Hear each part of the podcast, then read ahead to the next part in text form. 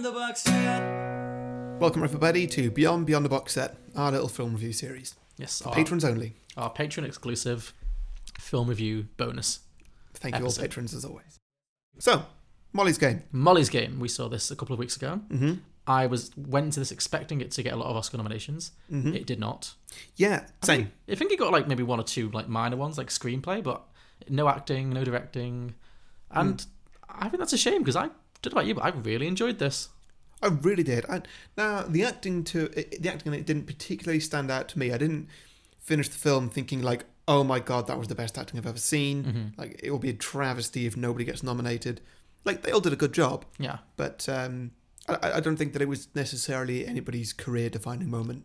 I would agree. Sometimes I think the Oscars is really it really rewards capital letters acting. It's like people who do the most acting, like because I agree. Like Jessica Chastain, who stars in this film, doesn't have a lot of big dramatic emotional scenes, but I think as she creates a really good character.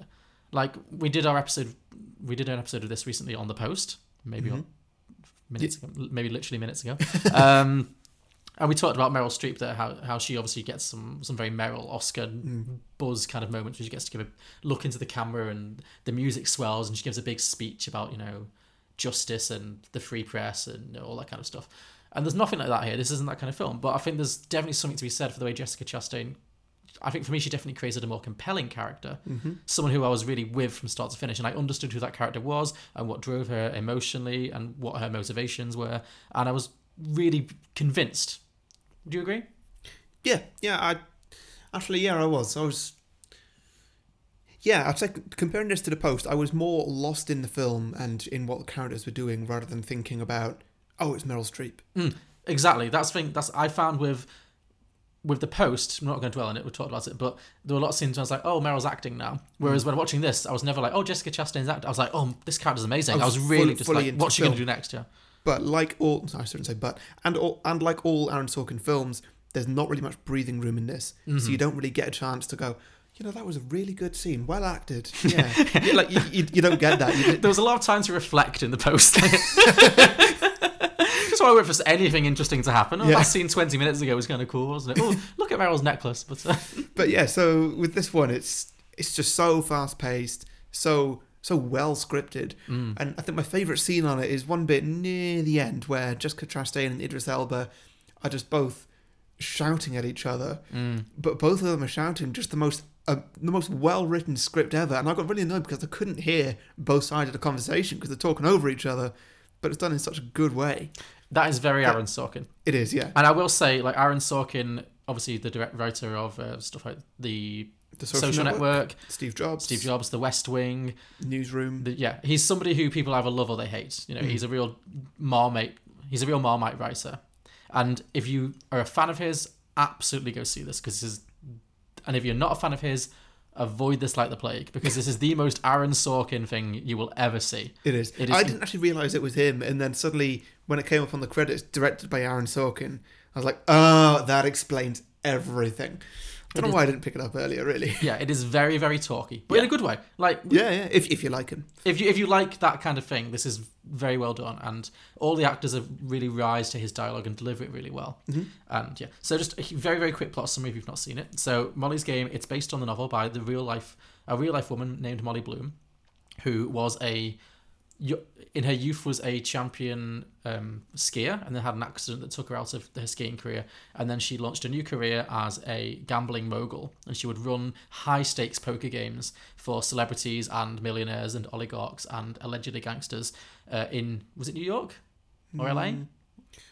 uh, it was somewhere. Then then she moved. No, it was New York. Yeah, it was in new york and she sure. moved. She moved around different parts of New York as the film goes on. Sure. So she's running these massively high stakes poker games, and Hollywood stars are attending them, and gangsters are attending them, and all these rich people and high stakes gamblers are playing. And the, and she is yeah, and then eventually she gets into some trouble with the law because she's broken some. She's she's accused of breaking the law and running illegal gambling games. Mm-hmm. And then the, f- she Idris Elba plays her lawyer who takes on her case and defends her. And a lot of the film is basically her exp- telling her life story to Idris Elba, and we see it through flashback. Yeah. And then we also see the court scenes where she is then obviously defending herself or she is being defended by Idris Elba. And they're the main two characters. It's kind of a two-hander. Uh, Kevin Costner's also in it as her father, who pops in and out, who she has a he, she has a difficult relationship Cool with. for him. Yeah. But that's essentially it. It's, it's definitely a character story more than anything. And it's a sto- also is a gambling story. It's a real casino movie. And I love a casino movie. Oh, it's so fun, Mm. especially especially when it's this fast paced as well. It's so well. So it's, it's just so well played by everybody, like even all the supporting cast. Yes. They're all doing great jobs, even people who are just supposed to be just sort of bumbling around, not knowing how to play poker, but they're still Mm. still doing it. It does a really good job of introducing all of these different types of poker player, Mm-hmm.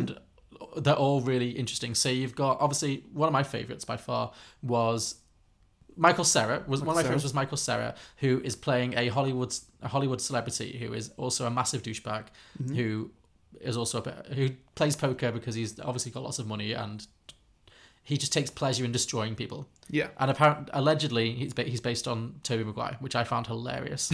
I love the idea that in real life Toby Maguire is this terrible monster, but j- j- uh, yeah, so Can you imagine if uh, Toby Maguire had actually, played himself. Yeah. yeah, he, he would but never. but but as like player X or whatever whatever Yeah, he yeah, was yeah. called. Yeah, he- he's never named in the film as Toby Maguire. It's just that allegedly that's what you know. People, everyone says it's Toby Maguire. Mm. Yeah. Uh, so you know they've got that kind of obnoxious, like early teens, you know, spoiled celebrity poker player. You've also got the guy. What was his name? The guy who was really crap, who, who was super rich, Some name beginning with D, like, like Devon. desperate Dan or something. It wasn't desperate Dan, but it was something like that. It was like dreadful Danny or you know, Yeah. it was something illiterate. But you had that this really super rich person who was terrible, but just played because he liked the company. It didn't matter to him that he was losing hundreds of thousands of dollars because he could afford it. You've got the old guy who's super good, but is kind of quite. But isn't part of that world. Mm-hmm. He's just someone who's very good at poker, has worked his way up, and then he ends up on a losing streak and ends up losing everything. So, and that was and really racking up millions in debt. yeah, or something, and that was re- that was that was one that was really kind of not poignant. You don't see enough of the character that your heart exactly breaks for him, but that was really kind of gripping for me to see that kind of character who's just got in way over his head. And then this is why I love gambling films because when they're winning, it's really thrilling because you see the high stakes and the payoff, and then when they're losing, it's like they're desperately trying to pull themselves back out again, and the spiral. It's just really, really interesting and visceral. And then there's also Chris O'Dowd, Oh my god, yeah. just kind of playing a kind of a goofy gambler in many ways. It's weird, like he almost doesn't play an Irish character. Mm. In the end, he plays American Irish. It's it's unclear, yeah. yeah. Mm. But yeah, I just thought it had a really interesting cast of characters. Even though it's basically a two-hander with Idris Elba and Jessica Chastain, I thought there was a really good supporting cast. Of, they were all very fleshed out, and they were all they all felt very real. I mean, they are based on real people from the book, but yeah, I really enjoyed that a lot. And it's bookended quite nicely with her uh, skiing career, which I really enjoyed the way they played that. Mm, yeah, exactly. They used that as kind. Of, I guess that was kind of a metaphor for the again high stakes kind of things or something. I don't know. But it was Mm-hmm. yeah, it, it was it was nicely done. It it's one of those films that it didn't. Even though it was over two hours, it didn't drag. It kind of it puts you straight in there at the beginning, Mm-hmm. and it takes you straight out at the end, and it doesn't give you too many moments of just like dragging your feet and nothing's happening. It just tells a very specific story in a really interesting, fast-paced, really well-paced way, Mm-hmm. Now, unlike other films that we've watched, for example, The Post, which we keep bitching about. um, this one does a really good job of explaining everything that you need to know for the plot. True. Like a brilliant job. So it's got the skiing stuff at the start, where you've got Jessica Chastain doing a commentary over what's going on and every every de- like, literally all the details you need to know, nothing more, nothing less. Hmm. Mm. And so you understand what's going on and you you feel all the thrills that you're supposed to. And then throughout the film, you get the same with poker, where she explains that she doesn't know poker, so she googles what this means, and this is what it means, and and then every now and then you'll get just a, a big commentary scene of just like, so he's got uh, he's got two pair, and he's got full uh, full house, which is more than two pair, and just stuff like that. Which there's some I know about poker, but not a lot. I don't know. There's people who know more and less than me. Yeah. Um, Same. I'm not a poker player. Um, but there was no point in this film where you're lost. no, and the poker scenes were legitimately gripping because it did do that. Did, as you say, it did a great job of explaining it, and it helped having the voiceover did help. Like voiceovers can go either way for me. Sometimes they're too intrusive, but in stuff like this, in this kind of film where it's telling a very specific story, it's really helpful because it does, as you say, it keeps you on track with what's going on. Like if the post had had like director's commentary, like this is happening because of this, and this character feels this. It would have been easier for me to follow.